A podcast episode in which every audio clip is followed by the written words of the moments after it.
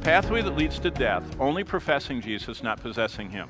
In Matthew 7, and starting in verse 21, this is a public presentation by the Lord Jesus Christ himself, and he says, "Not everyone who says to me, 'Lord, Lord,' shall enter the kingdom of heaven, but he who does the will of my Father in heaven." That's a verse, if you forget everything else I say to you, you ought to think about that for a long time. Do you know what the mark of a believer is? That there's an internal change inside of them where we want to do God's will. We don't do it perfectly. We don't do it completely. We don't do it, constantly. But boy, I want to do his will. Every morning, this morning at 5:01, feet hit the ground, I said, "Lord, I want to do your will today." That's part of the DNA of a believer. But Jesus didn't stop there. "Many will say to me," verse 22 of Matthew 7, "in that day, 'Lord, Lord, have we not prophesied in your name? Have we not cast out demons in your name? Haven't we done signs and wonders in your name?'" Now, Jesus is talking. It's all red. So he's not exaggerating.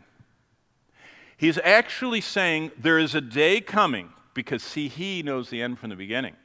And he already has seen this happening. And he said, there's going to be this whole group in front of me that are going to say, "We were doing all of verse 22. And Jesus says in verse 23, "Then I will declare to them." He doesn't say, "You didn't do that." All he says is, it's kind of like an implied, "Yeah, you did prophesy.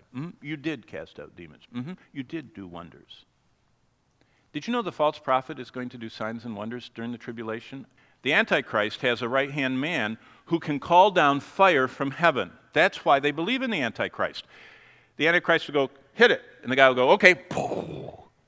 And he actually can command fire from heaven. Satan can bring fire from heaven. Remember, he's the god of this world. He's the prince of the power of the air. He actually has tornadoes and hurricanes and a lot of things under his control. God limits him, but he has amazing power. Satan's the most powerful created being in the universe. That's why Michael, the head of the armies of heaven, would not publicly rebuke Satan, Jude tells us. Michael said, "The Lord rebuke you. I can't." Now, why am I saying that? Because there are people that can do signs and wonders that are not even Christians. Because Satan can deceive. And if people want signs and wonders, he'll have someone do them. Jesus, signs and wonders never save people. They confirm faith. They didn't cause faith. So these people say, "We did all this stuff." And then I will declare to them, verse 23, "Yeah, but I never knew you." Remember the four worst words that we never want to hear? Look at the end of the verse. "Depart from me, you who practice lawlessness." Do you know what the whole book of 1 John is about? No one who's born again persists in sin. We still sin.